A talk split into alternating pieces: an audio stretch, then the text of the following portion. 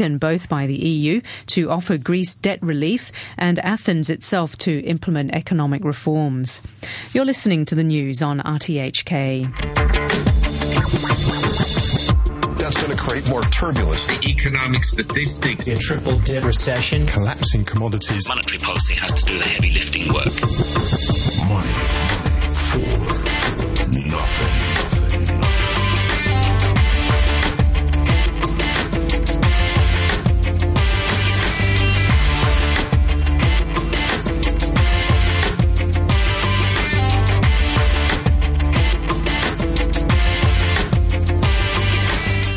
Good morning and welcome to Friday's Money for Nothing with me, Renita Malhotra Hora.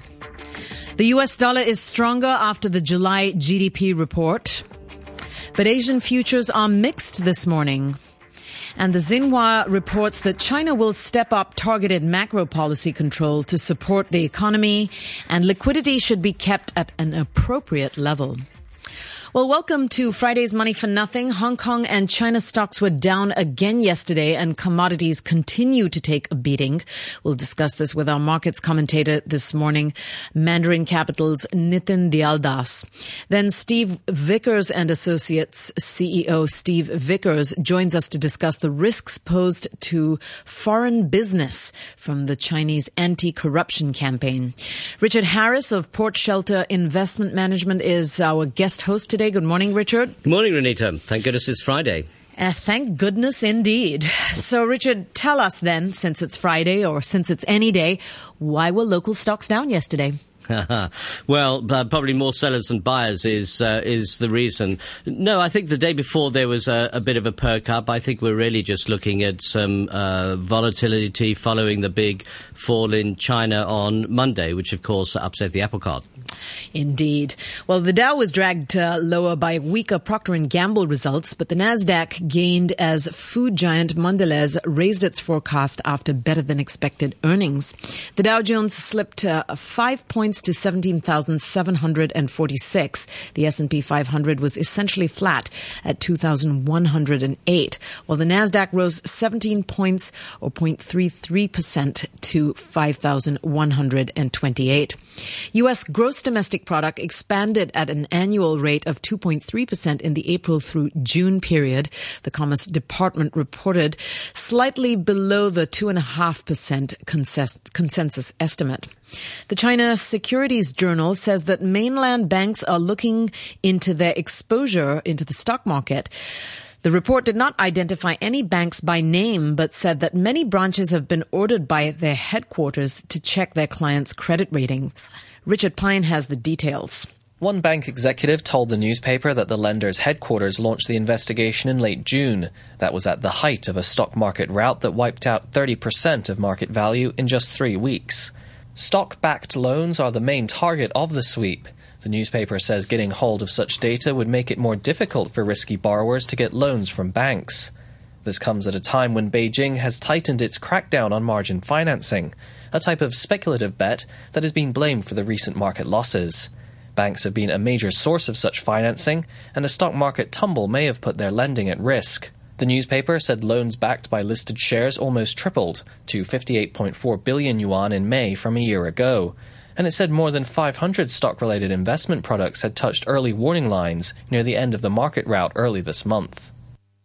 The Monetary Authority's chief executive Norman Chan has warned of volatility in stock markets and uh, other financial markets as the U.S. draws closer to raising interest rates. He says that the normalization of interest rates will lead to changes in international money flows. Mr. Chan spoke after the Federal Reserve decided, as expected, to leave U.S. interest rates unchanged. And they've been at a record low since 2008. But the U.S. Central Bank said that the economy and job market have continued to strengthen, reinforcing expectations that the first rate hike will come in September or possibly December. Richard, can you explain to our listeners these changes in international monetary flows that Norman Chan is referring to? Well, I'm not entirely sure what he is referring to. It, it's always a bit difficult. I think from Hong Kong you tend to get a slightly different perspective. Um, I, uh, I think the issue with uh, interest rates rising in the US is it's a story that's been going on for over a year now. The Fed have continued to lose their bottle, to lose their confidence in terms of putting rates up, um, and they've missed several windows when they could do it. And I think this is perhaps the last time that they're going to be able to do it with some ease. All right. Well, the International Monetary Fund says it will not join the new bailout for Greece un- unless Athens reaches a deal with other European governments to ensure that it can repay its debts. Here's the BBC's Andrew Walker. The IMF official didn't say it directly, but the implication of his remarks is that it's very unlikely that the agency will provide Greece with further financial assistance at the start of any new programme, although it could join at a later stage. He said the IMF can only contribute if Greece's debts are sustainable, and that requires actions by the Eurozone and Athens that he said they're not yet ready to take. The bailout plans face significant opposition in the German parliament, which is more likely to be diffused if the IMF is involved from the start. Commodity markets have imploded. It isn't the first time it's happened, but uh, what's different this time around? Here's Roubini Global Economics Chairman Nouriel Roubini talking with Bloomberg's Tom Keene. It's a combination of, I would say, supply and demand. Uh, there's a massive increase in supply coming from shale gas and oil. That's part of the story. But there is also significant fall in demand for oil and energy and commodity, for example, coming from the slowdown of China. So there's a combination of the two factors. And on the top of the other factors, there is also the fact that when the Fed is hiking rates, that weakens commodity, that strengthens the dollar, and that leads to a lower right. dollar price of commodities. So it's a combination of all these global tailwinds that were supporting emerging market until 2013, China, commodity super cycle, Fed easing, now becoming headwinds as okay. the Fed exits, as China slows down, as the commodity you, super cycle is over. You live, so you, you have a combination of all these things. China is clearly driving the commodities rout, and although the Bloomberg Commodities Index lists over 20 different commodities, the world really focuses on three oil, gold, and copper. Now, the copper drag is directly related to China's slowdown, but what about other commodities like lead, tin, or nickel? Does China not need them as well? Here's SocGen's global head of commodities research, Michael Haigh, talking with Bloomberg journalists on market makers. They, they're all incredibly important. The biggest difference being is that copper is the most used by China on a percentage basis. And the other important difference is that its price is much more significantly higher than its cost of production compared to the rest of the base metals complex, where they're very similar to. And still lower, and I'm Stephanie. this is the key, the, the price to produce copper or to pull it out mm-hmm. is still less than the, pr- the spot price? That's right. So the yeah. spot price is around $5,300 a ton. The consultants put out numbers around $4,500 a ton to pull it out the ground. Our estimates are actually much lower than that. More, so what does that mean? Well, that means that, um, you know, in typical economics, that when things are all in balance, prices should equal the marginal cost of production. So, but well, in this particular case, prices for copper have been elevated because of the financing deals that have been going on in China.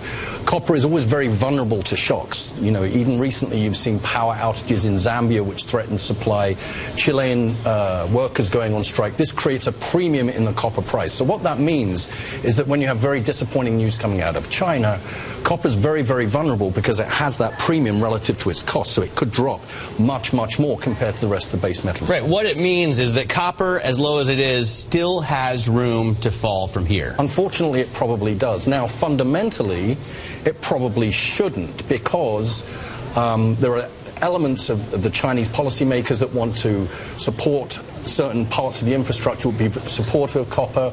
Copper does have outage issues right now, um, so there's no reason why it should collapse. It could collapse. Now, copper is dragging down other commodities too. We're seeing grain prices drop as a result of copper and oil. Why? I would think they're totally independent. They are totally independent. They have absolutely no relationship whatsoever. So, but, what is, so what's happening is, for the point being, is that if you talk to the average person and you tell them, look, commodities are selling off, oil's going down, gold's going down, copper's going down down. Nobody wants to get long any commodities. You get selling pressure for reasons beyond the fundamentals. So in the case of grains, we actually expect to have disappointing yields this year, so you should buy the dips. So it's just momentum and trend trading. We're not seeing fundamentals. It's sentiment. It's non-fundamental impacts on some of these commodities. But that's not unique to commodities. Look at look at where tech stocks trade. Look at everyone chasing the market at the end of last year. I mean, that doesn't necessarily have to do with fundamentals. It definitely isn't to do with fundamentals whatsoever, and that's the point right now, is that everything's being dragged down down on sentiment, and that's what creates the buying opportunities.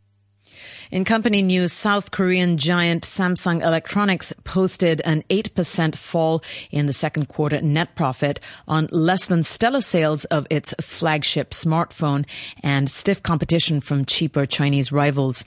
Net profit for the April to June period stood at 5.75 trillion won, down from 6.25 trillion won a year ago and slightly below analysts' estimates.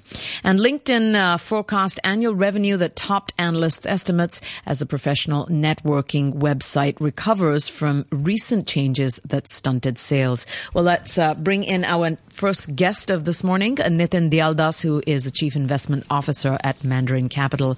Good morning, Nitin. Morning. Nitin, so this commodities rout, I mean, we heard earlier from Michael Haigh how uh, China's economy is really impacting copper. But what about these other commodities? I mean, they mentioned grain, which appears to be unrelated, but how much of a drag is China's economy on these other commodities? I, I mean, I agree with the commentator that grain is completely independent from what's going on in the metals and oil and all. Um, the problem is it's an asset class. So when people trade, they trade the asset class. So they're trading commodities, and when and as the commentator said, when they start hearing that oil, gold, uh, silver, all of them are coming down, they start selling the, the asset class as a whole. At the same time, you'll have the funds that are commodity funds where people are starting to liquid, liquidate. That's going to have a drag on all, all these commodities. So it's a combination of a number of factors it's not necessarily the fundamentals that are from China that's going to affect the grain prices because I don't think that has much of an effect at all. So, is it true to say then, while we do not see an upward trend in oil prices, we cannot expect an upward trend in other commodity prices either? No. No. I mean, oil can oil will, can trade independently. I mean, you can have one commodity that trades independently from the rest, but at the moment you're seeing oil prices come down, you're seeing gold prices come down, you're seeing copper prices come down. So it's becoming a basket of commodities, and that's what's affecting the the whole sector as, as a whole. If it was just independent, just oil, um, that can you know that could trade at low, and while the rest rally, that's not an issue. Um, but at the moment, because there's a whole drag on the commodity sector as a whole, it's affecting the grain prices. And Nitin, we're throwing up our hands in horror saying all these prices are down, but it's great news, isn't it? It's great news for the economy. It's lower input costs. I think, I, yeah, I think it's fantastic. I mean, you've got China that's trying to rebuild its economy. Um, it's got competition from a lot of places in Asia because wage costs are low, lower in places like Vietnam, India, Bangladesh, all these areas. So, in order, if, if the raw material costs come down, they can try and become a little bit more competitive because maybe their margins on the raw materials come uh, are as well, and therefore, you know, it becomes more competitive too. So, it's it's great for the economy. It's the only issue that people have to worry about, which is not being seen yet, but could potentially be seen going forward if, say, rates rise too quickly, is deflation, and that's something we've got to be aware of going forward. Uh, looking at uh, the commodity prices, everyone's blaming China. Is it really China? Is China the only factor, China's slowdown, causing this uh, no. retreat? No. Um, obviously, the war issues, which is holding oil up to quite a high level, that's easing. You know, obviously, US has um, come to an agreement with Iran. You know, that's easing some tensions in some parts of the Middle East. Um, that that uh, brings oil prices down because you don't have the war premium.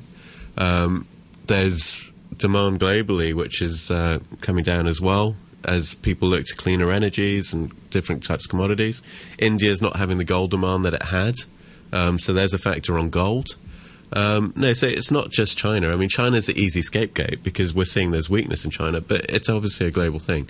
Plus, dollar uh, dollar rising that has the biggest impact on commodity prices anyway.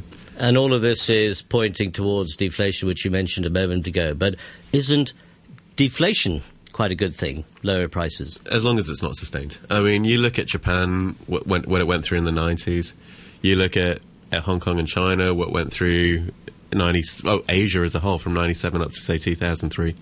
Deflation was a drag on the economies. It's, people don't spend in deflationary times because they will always wait thinking things are getting cheaper.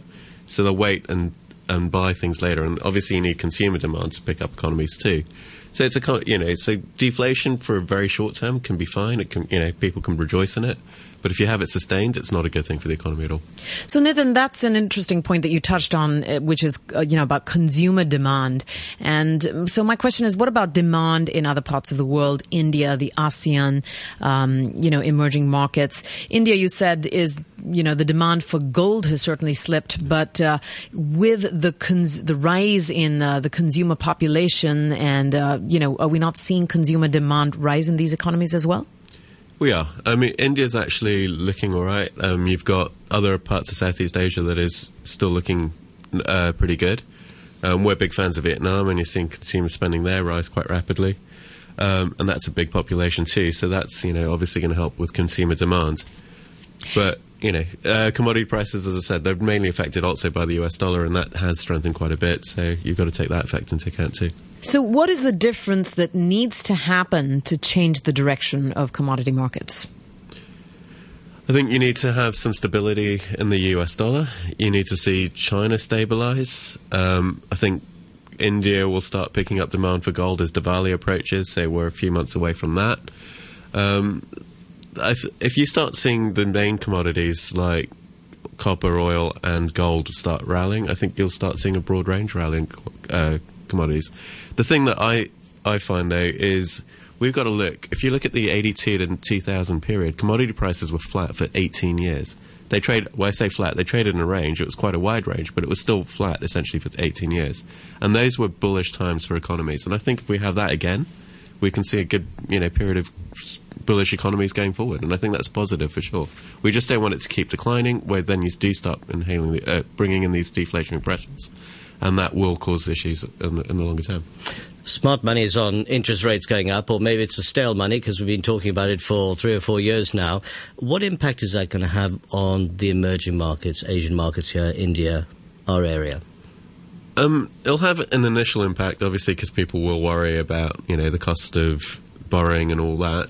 I mean, if you look at the Asian economies, they tend to follow more what's going on, on the interest rates. So certainly, places like, or the major economies, places like Hong Kong, Singapore, they tend to track a lot more what's going on in the US in terms of interest rates. So it could have a minor impact, but raising interest rates is actually not a negative thing. If you actually look at the cycles of the economies during uh, rising periods, it's actually been pretty strong. It's when you get towards the top that's when you start worrying. We're at the beginning of this cycle, so I'm, I'm not too worried of a few rate rises going forward. That's actually a pretty good sign. It means people are positive on the economy, and then we'll see where it goes from there. All right, Nitin, thank you so much for joining us this morning. That is Nitin Dialdas, and he is the Chief Investment Officer at Mandarin Capital. Time to take a quick look at the numbers now. The Nikkei is down 0.19% this morning to 20,483. Australia's ASX 200 index is up 0.13% to 5,660. And uh, Seoul's Kospi is up 4 tenths of a percent to 2,020. 27. In currencies, one euro is currently valued at 1.09 US dollars. The US dollar is trading at 124 yen even, and one pound sterling buys you 12 Hong Kong dollars and 10 cents, and one US dollar and 56 cents. And, uh, message we have here from the Transport Department. The fast lane of the Tsing Ma Bridge Airport bound near Ma Wan, which was closed due to a traffic accident earlier, is now reopened to all traffic. And the slow lane of the Kap Shui Mun Bridge also airport bound, which was closed due to a traffic accident, is now reopened to all traffic. Well, we'll be back to talk more about the anti-corruption campaign in China and what that means for foreign investors right after this. If you are an employer, remember to take out employees' compensation insurance to cover your workers and yourself. This insurance provides coverage for employees who sustain injuries while working if you're an employer who doesn't take out this insurance, you'll be liable to a fine of up to $100,000 and two years in jail. You may also have to pay for any compensation due to your employee. For inquiries, please call the Labor Department's hotline on 2717 1771.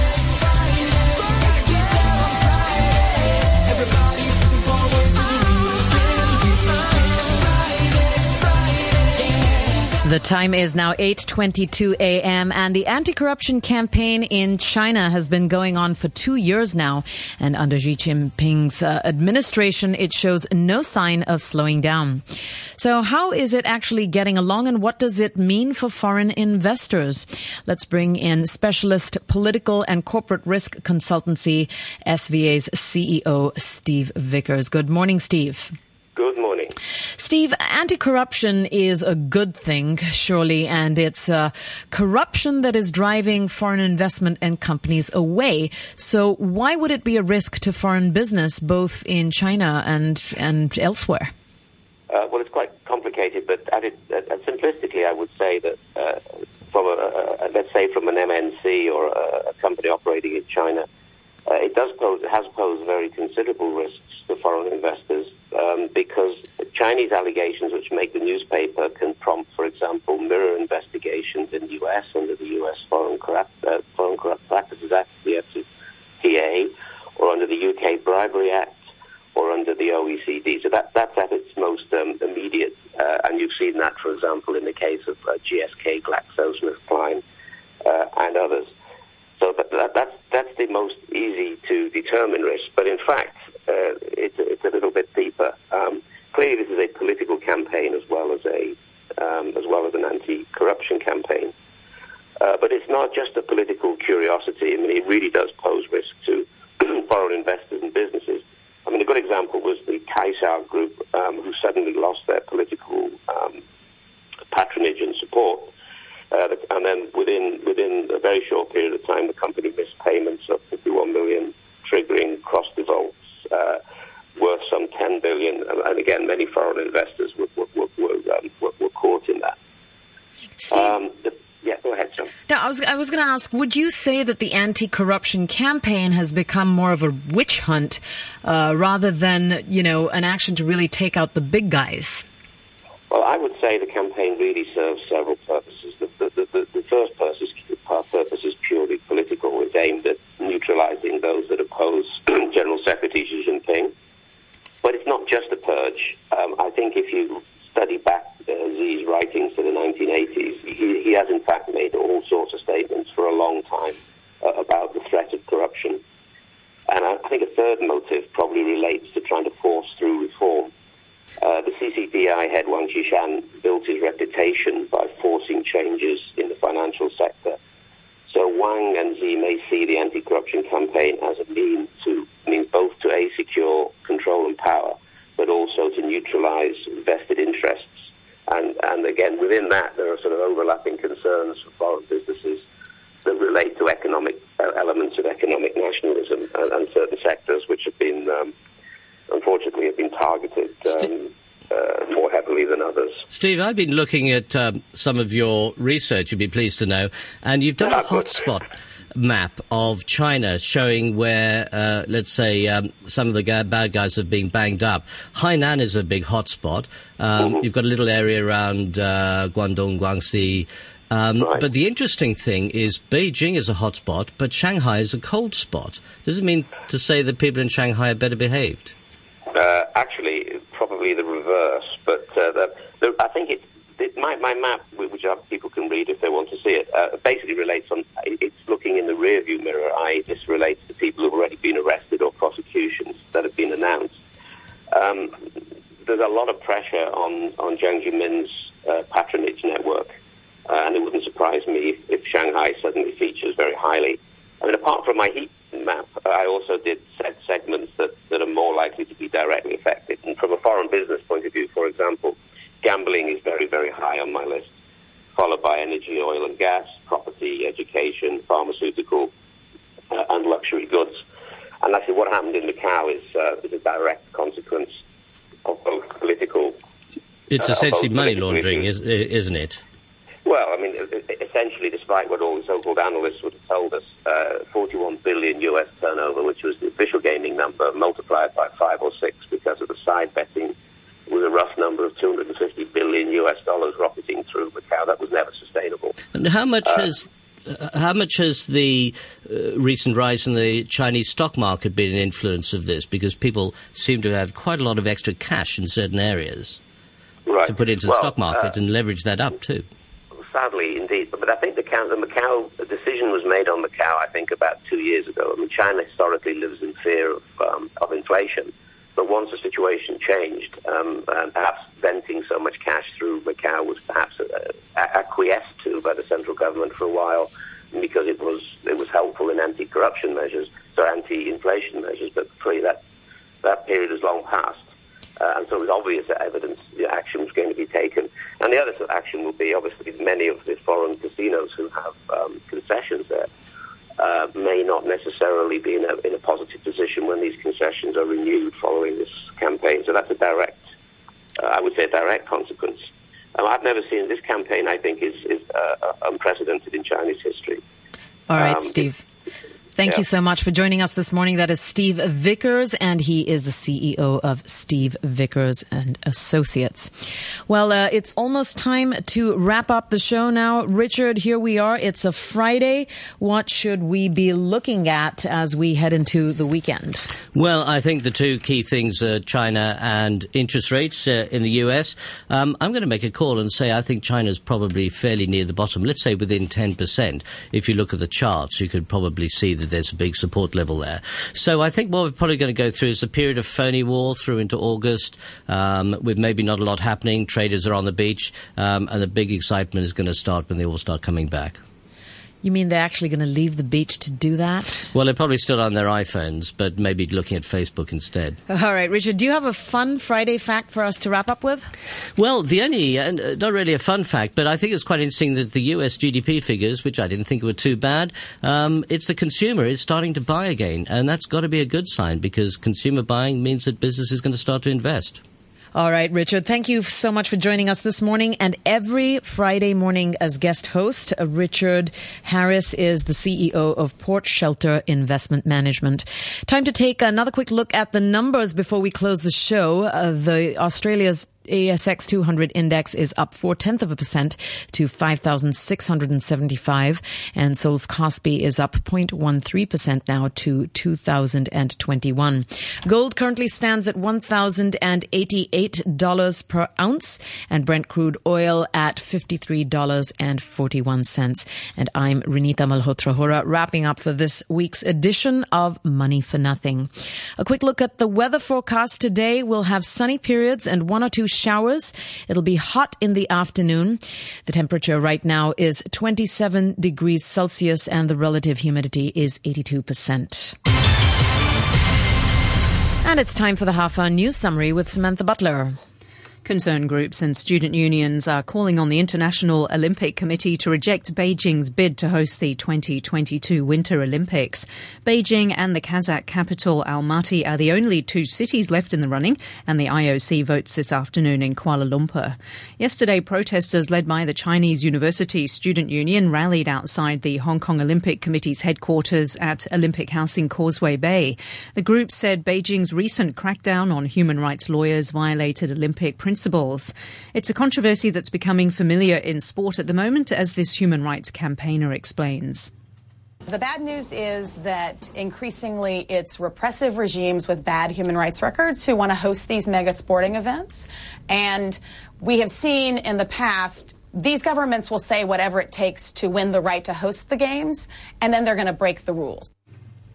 Mainland authorities say they're looking into allegations against one of the country's most senior monks. Shi Yongxin is the abbot of Shaolin Monastery. The BBC's Jill McGivering reports. The Shaolin Temple in Henan province is famous worldwide as the birthplace of Chinese kung fu martial arts. Its current abbot, Shi Yongxin, has long been a controversial figure. As well as being a Buddhist monk, he holds an MBA, travels widely, and reportedly drives a luxury car. Critics say he's too commercial and has turned the ancient temple into a multi-million dollar global brand. Now his reputation faces new threats. A series of allegations posted online accuse him of embezzlement, of sex